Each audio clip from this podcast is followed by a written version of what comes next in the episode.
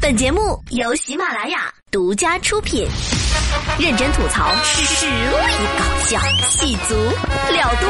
今晚啪啪啪，今晚啪啪啪，今晚啪啪啪。呀呀呀！今晚啪啪啪的小伙伴们，大家好，我是周末主播霹雳小妹啊。记住在喜马拉雅听谁说，当然听霹雳小妹说啦。在喜马拉雅搜索霹雳小妹说，有意想不到的好东西在等着你。好的，话不多说，就是今天的新闻实验室，奇葩新闻送到您的身边。说八卦，在喜马拉雅听谁说，当然听霹雳小妹说啦。哟，霹雳小妹又来了。话不多说，就是今天的奇葩新闻大串烧。反头被催婚，俄罗斯女子办婚礼自己嫁给自己姑娘说啊，我现在的生活简直太棒了。其实说实话，听完这条新闻之后，给我最大的一个感想就是啊，原来俄罗斯也是要催婚的，我还以为催婚是中国特色呢。哎呀，不好意思，我说话又不开始严谨了啊。我们一起来听听新闻。8月9号，俄罗斯媒体报道了萨拉托夫州一个女孩与自己结婚的故事。在婚礼现场，她穿上了洁白的婚纱，给自己戴上了婚戒，与亲友们共同庆贺其乐融融。媒体报道称啊，该女子曾与男友相恋5年，但最终还是分手呢。他和家人商量之后，决定举行这场婚礼。他接受采访时表示，自己经常被人问有没有结婚，自己于是就选择这样的结婚方式。哎呀，怎么说呢？我会觉得哇，好酷啊！我也想办这样的一个婚礼耶。哎，不对，我已经结婚了。那还是算了吧。这个，我想要一个这样的婚礼之前，我还得离婚。算了，离婚太麻烦了。这时候，嘿嘿听完了这条新闻之后，他马上发出了自己的感慨：“哎呀，现在的年轻人都是咋的了？那么不想结婚？我就不一样了，我就想结婚。我上厕所的时候都想结婚。”但，嘿嘿，你不用这么着急结婚，你知道吗？我觉得爱自己就够了。我觉得结婚只是一个象征物而已啊。那家伙，那你结婚生子了，那你生活幸福了，那你天天秀恩爱了。嘿嘿，我觉得在这个时代，特立独行不结婚也不一定是个坏事儿啊。大家都娶媳妇儿，就你自己娶自己，多棒！笨个鬼，明目张胆的自己骗自己。哎，话也不能这么讲吧。我觉得说实话，个人都有个人的理解幸福的意义。如果你自己一个人非常有趣，两个人在一起非常的为难，再说了你也找不到那个非常有趣的那个人，那何必为难自己呢？逼迫自己去结婚呢？所以我觉得只要你自己觉得好，那就 OK 了。哎呀，来说说现在的人吧，就是管得太宽了。你七大姑八大姨一见面了，老是问你呀，女儿结婚了某？你瞧把孩子逼成什么样了，自己嫁给自己了。这时候有人就说他了：“哎呀，那个妹妹自己嫁给自己，脑壳不正常，有病崩。”哼，他不正常。我觉得倒不是说天天逼他结婚的人脑子不正常吧，哪有人天天催着别人结婚的？哎呀，还好啊，这事儿得亏不是发生在咱们中国啊，要是在咱们中国的话，会被人怀疑是在骗份子钱的。是啊，随礼随的太多了，得往回收收了，要不然只能等到摆事儿了。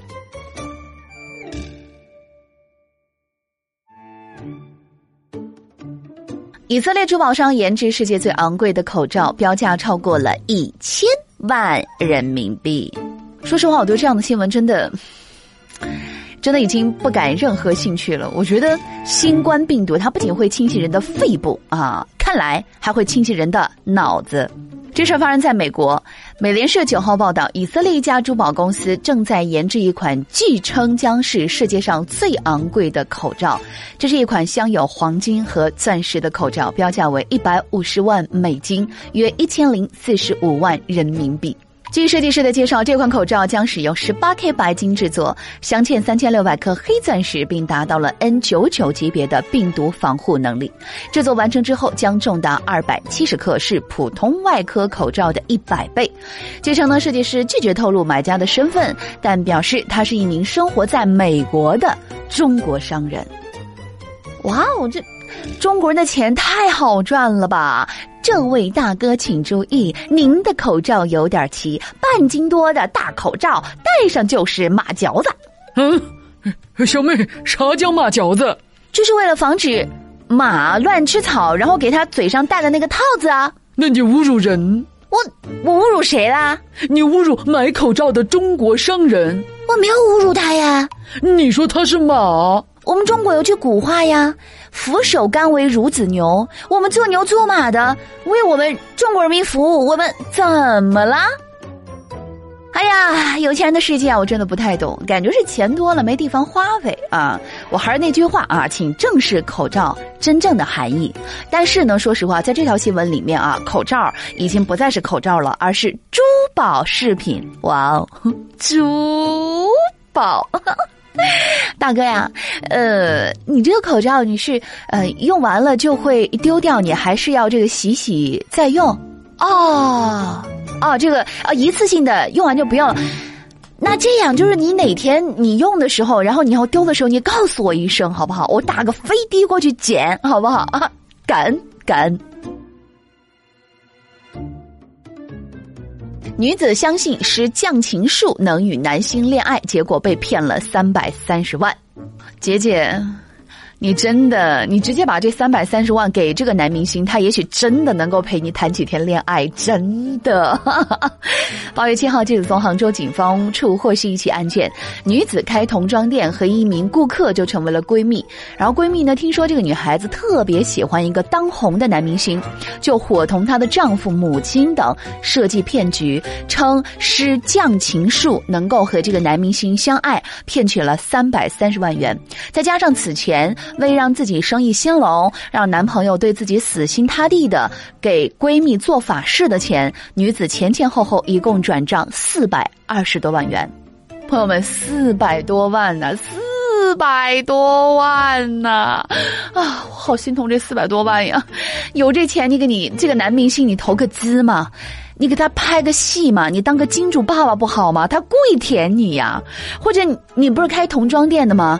你再开一个童装店啊，你办个剪彩仪式嘛，你让这个男明星来剪彩嘛，他不香吗？或者你说好，这两样你都行不通，你就直接报个天王嫂培训班嘛，找 Amy 姐嘛，保送豪门。哎，这好像不行啊，这个 Amy 姐那个是歪门邪道，不靠谱，真的。为什么我知道不靠谱？要不然我就去报了，对吧？毕竟这个虽然是批量出产的，但是谁不想嫁给明星呢？好的，玩笑就开到这儿啊。哎呀，真不知道这智商是怎么赚得330万元的呀！说实话啊，在大多数的日子当中啊，我感觉赚钱特别难。但是有时候我看完新闻之后，我就感觉，哎，这个钱好像还是很好赚的样子。从这条新闻能够看得出来，我感觉财富和智商没有多大的关系。哎呀，这就是没有人脉，不会操作呀，真的可惜了。你要是拿给我400万，那绝对我可以随便出入明星的演唱会后台。但是这条新闻呢，确实给很多男生上了一课。男人们看好吧，这才叫真爱。那些跟你要很多很多彩礼的女生，自己思考一下吧。好女人是可以为了心爱的男人付出一切的。小伙为拍婚纱照节食晕倒。嗨呀，好逼吗小伙子啊？在这里告诉各位，千万不要为难自己，反正婚纱照最后都是要 P 的，你想要好的金，他就给你好的金，真的。不过话说回来了，这小伙子呢还是没有经验啊，也正常嘛，第一次结婚嘛，下次你就有经验了。俗话说得好，一回生二回熟，祝你二婚快乐。这都什么鬼？好的，一起来听新闻。8月10号，河南郑州一公交车行驶在途中，一男性乘客突然晕倒，周围乘客和司机赶紧上前帮忙，所幸呢该男子很快就恢复了意识。原来该男子婚期将近，为了婚纱照更好看，最近呢他一直在节食减肥，已经有1周没有正常饮食了。这大哥的方法是不对的，我觉得减肥不应该节食，而是要锻炼身体。你节食1个星期啊，你不如跑1个月的步。哦，小妹，跑步太累了，我还是节食吧。累？嘿，你觉得跑步累？我告诉你，结婚更累。我跟你说，那送往迎来的那种繁琐程序，直接想让你离婚。哦，没，倒不至于啊。这话怎么讲呢？只是说拍婚纱照是你开启婚姻生活劳累的第一步。不过从这条新闻能够看得出来啊，男生都好爱美呀、啊。你说原来女生为了结婚照瘦一下我还可以理解，现在男生都这么在意自己的形象吗？哎呀，男生现在这么在意自己的形象，我们还有什么理由拉他下去？不过说实话，现在的男生真的是越来越精致了，让我们女生都黯然失色。我在这里强烈的建议大家，男性同胞们，你们胖一点吧，你们不胖怎么衬托我们的纤弱？结婚未结先婚，在这里提醒各位啊，如果你有看见人晕倒的话，不要马上的急于搀扶，尤其是突发心脑血管疾病的人，不能马上搬运的。本来别人在那儿躺得好好的，你一搬运，挂了。当然，我们还是要世界需要热心肠。如果身边有晕倒的人，请及时拨打120。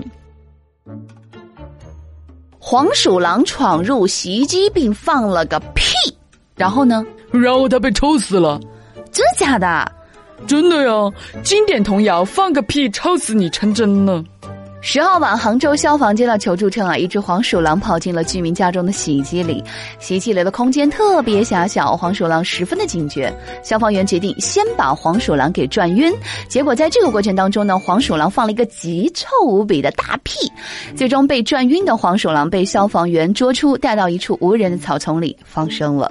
哎呀，说实话，消防员太不容易了，灭得了火，搅得了墙，转得过黄鼠狼，打得过臭流氓，不仅思路开阔，更是胆大心细，让黄鼠狼在洗衣机里拉肚子放屁，还自带生化武器。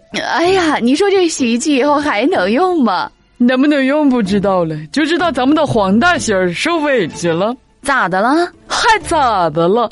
人家都被你们转晕了，只能放屁施法了。那是我们转晕的吗？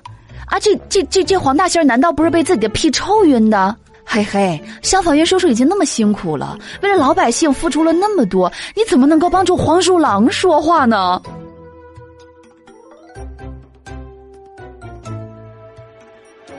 网友相约盗墓才挖1米就放弃啊，太苦了。俗话说得好，吃得苦中苦，方为人上人。看来在这个时代，没有毅力，贼都难做。嘿，大柱，你这话导向有问题，应该是若有毅力，不必做贼。近日，陕西咸阳乾县公安局发现线索，有人四处踩点，有挖掘古墓之嫌。经查，4个人是网友相约盗墓，因为太苦了，挖了1米就放弃了。盗墓虽未得手，但已触犯法律，4个人被依法刑拘。犹记得，那是前几天好像发生的新闻吧？有一伙人白天开餐馆，晚上盗墓。你说你们这群人和人家那一群人比，你们这群年轻人毅力不行啊！不仅毅力不行，智商还堪忧。我智商怎么堪忧了？我智商优秀得很，我可是看了全套的《盗墓笔记》的王胖子那些，我了解得很。哟，就你这样，人还敢提王胖子？你和人家根本就不是一个等级的，人都是从墓道直接进去的。你有见过书里讲他们亲自挖土的吗？如果讲他们亲自挖土的话，那《盗墓笔记》那起码出到30本了，挖土就得挖10本。所以说你们啊，不但智商不够，还怕苦怕累，干啥都不行。没有无邪的智商，张起灵、王胖子的武力值就别揽这瓷器活。且把新闻听完了，接下来进入生活大爆炸环节，给无聊的生活发几条尬死人不偿命的朋友圈。本内容来自微信自媒体。今天我们来聊一聊，日本真的有很多职业小三儿吗？刚刚结束的30而已塑造了很多成功的形象，不管是以包出位的顾佳，还是精致穷的王曼妮，还是泯然众人的钟晓芹，都获得了观众的一致好评。有人说啊，这部剧里所有的角色他们都很喜欢，除了一个人，破坏顾家家庭的小三儿林有有。林有有的行为吊打一众绿茶和小三儿，甚至他一个人就能出一部茶艺学和三儿学的教学秘籍。上一次被全网憎恨的角色还是2017年播出的《我的前半生》当中的玲玲，而她的身份也是小三儿。这些年很多事情变了，但我们对于小三儿的厌恶却从来没有减过一丝一毫。不管是当年的姚笛，还是前段时间的半藏森林，都激怒了全网的吃瓜群众。然而我们的邻国日本对待小三儿却是另外一种情况，他们不但对小三儿这个身份很宽容，还发展出了一部分以小三儿为职业的人。今天我们就来好好聊一聊。No.1， 职业差勤旅，挖完墙角就跑的职业小三儿们。这一听到职业小三儿，很多人都开始忍不住要开炮了啊！然而这些小三儿并不是我们常见的可恨的角色，更像是分手大师之类的存在。其实这个职业呢，可以追溯到20世纪80年代，当时的日本兴起了一种企业叫做 SkadadiU， 就翻译过来大概的意思就是分手事务所。不过呢，他们的主营业务并不只是帮男女分手这么简单，还有什么摆脱损友啊，助人戒烟戒酒呀，或者帮小偶像离开吸血经纪公司啊等等的分手项目。2000年，这种事务所增加到10几家，到现在全日本已经有接近300家类似的机构。可是这个分手事务所是如何跟职业小三儿扯上关系的呢？就如果大家看过邓超演的《分手大师》就比较容易理解了。在拆散情侣的时候，如果能扮作被分手对象的完美情人，这样离开原来的那个人就会变得容易很多。那这些公司的委托对象中呢，女性的比例占 73%， 男性的比例占 27%， 客户的年龄都在20到50岁之间。人们来委托的原因也各不相同，有的想跟伴侣无痛离婚，有的是感觉另一半出轨但是没有证据，有的则是来委托这个公司招人扮演小三，勾引自己伴侣小三的。还有一些不认同孩子伴侣的父母，比起拿着支票对着人喊给你200万离开我儿子这种手段，神不知鬼不觉不知道高明了多少。但如果真小三儿想借事务所上位，事务所也会遵循职业道德拒绝这种单子，毕竟已经是在做违法边缘试探的事情了，还是要有道德标准才可以嘛。No.2， 一手交钱一手约会的职业小三儿们。还有一些职业小三儿啊，会跟已婚男士约会，吃饭喝茶逛街，该有的活动一向都不会少，只不过呢酒足饭饱之后当即付账分手。这个付账是付给女孩子的约会费啊，一次约会的费用大概一般是3到5万元，约合人民币是2000到3500元。那这些职业小三呢，在日本有个专门的称呼，翻译为中文叫做爸爸活。爸爸活这个词呢，在2010年出现，一般由专门的交际俱乐部打点。这些职业人给有钱有势的已婚大叔们提供陪饭陪聊，但是基本不会陪睡的服务。他们获得金钱报酬，大叔获得情感抚慰，操作形式有点像国内的干爹。在日本，不只有女性从事爸爸活，有相当数量的男性也会做类似形式的职业小三。在日本，爸爸活非常普遍，一项针对3000人的调查当中，有24%的人做过这种职业小三。不过这个调查样本当中，含小三率可能过高。根据日媒日刊 SPA 调查，一家大型爸爸活网站拥有38万女性会员，网友估算整个日本爸爸活市场活跃着300万左右的女性，也就是在日本10个女孩当中就有1个从事过爸爸活。2017年，还有一部名为《爸爸活》的电视剧播出，把爸爸活这个隐藏在灰色地带的游戏带到了国民的讨论当中。然而这些从事爸爸活职业的小三儿，并不是我们认为的妖艳贱货。活跃当中的女性不乏一些已婚女性、就读私立名校的女大学生、名气见长的偶像艺人、海归学历的知名模特等等。这些女性可能有学历、有能力、美貌与智慧并存。那接下来姐妹想问了，为什么日本有这么多的职业小三呢？其实很多人想不明白啊，这么优秀的一群人为什么会去做职业小三这么不体面的工作？正经上班它不香吗？钱是大多数人参加爸爸活的第一动力啊，虽然根据女性自身条件收入会有高有低不同，但一般女性的月收入都能达到40万到130万日元，而日本的月均工资才20万日元左右。上世纪80、90年代，日本经济泡沫破裂，经济成长进入低迷时期，就连作为家庭主妇的女性也有不少加入到了工作大军。不过日本职场对女性并不友好，加班是日本职场最常见的状况，但需要兼顾照料家庭子女的女性并不能像男性一样没日没夜的加班，所以一部分女性只能从事短工或者派遣劳工。年轻人的上升阶梯越来越少，于是就一些人把目光投向了色情业这样的灰色地带。在日本经济泡沫时期，人们的欲望十分膨胀，情色产业也随之发达起来。到今天，日本的情色产业仍然保持着十分繁荣的景象。据日本经济学家饭田泰之的分析推测，日本成年女性当中每20个人就可能有1个人从事过色情行业。在日本啊，并没有中国传统的贞操观，在他们眼里，从事色情业也并不是什么丢人的事情。至今，日本家庭主妇对于丈夫到色情场所多半持无可无不可的态度，认为男人工作很辛苦，需要进行必要的放松，或者因为公事需要交际，可以理解。而相比风俗业，爸爸活这种只有精神交流没有肉体纠缠的方式就更容易被接受了。爸爸活也具有一定的社会作用。日本学者板爪真宇在他的著作《爸爸活的社会学》当中就曾写到，这种有爸爸级的大叔和年轻大学生们参加的爸爸活，俨然成了当下日本社会婚姻制度缺陷的一种补充，是一种有效的社会资源。板爪真武说，随着年龄的增长，很多男性很难和特定对象维持基本的恋爱关系，但同时又想着再好好谈一次恋爱，于是又陷入了两难的境地。你以为日本人在搞黄色，其实人家只在追求纯爱而已了。好的，你对日本职业小三这个行业有什么看法呢？不妨大胆点在留言区和我唠唠吧。好的，我是陪小妹，今天的节目到此结束，我们下周再会了，拜拜。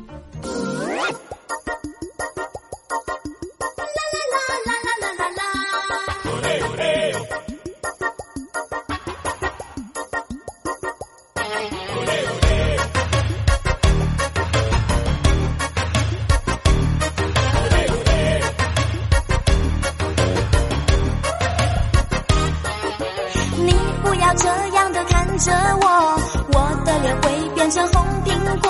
你不要像无尾熊缠着我，我还不想和你做朋友。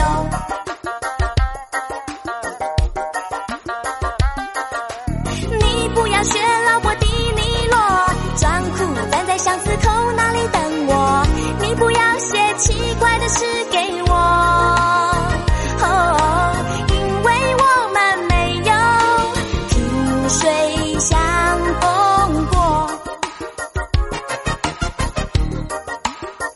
我是女生，漂亮的女生。我是女生，爱哭的女生。我是女生，奇怪的女生。我是女生，你不懂女生。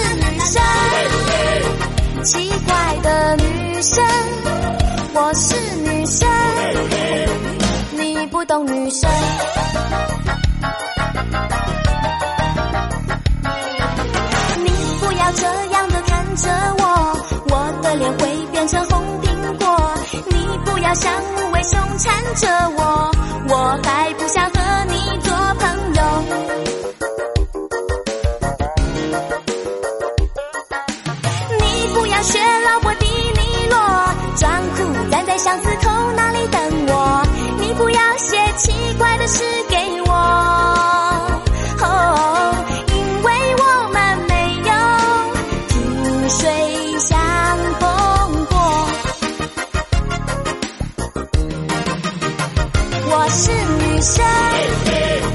漂亮的女生。我是女生，爱哭的女生。我是女生，奇怪的女生。我是女生，你不懂女生。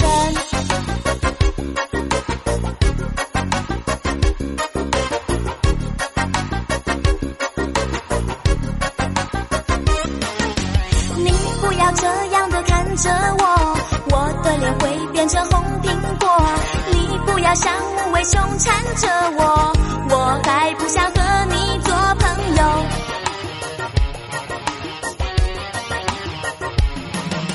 你不要学老伯迪尼洛，装酷站在巷子口那里等我。你不要写奇怪的事给我，因为我们没有萍水相逢过。我是女生。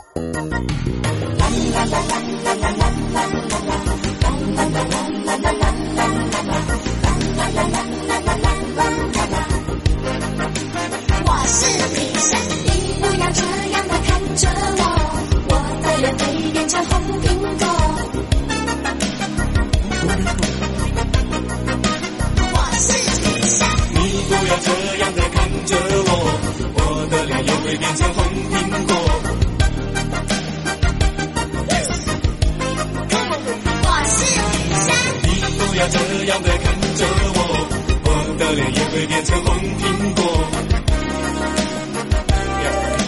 我是女生，因为我是男生。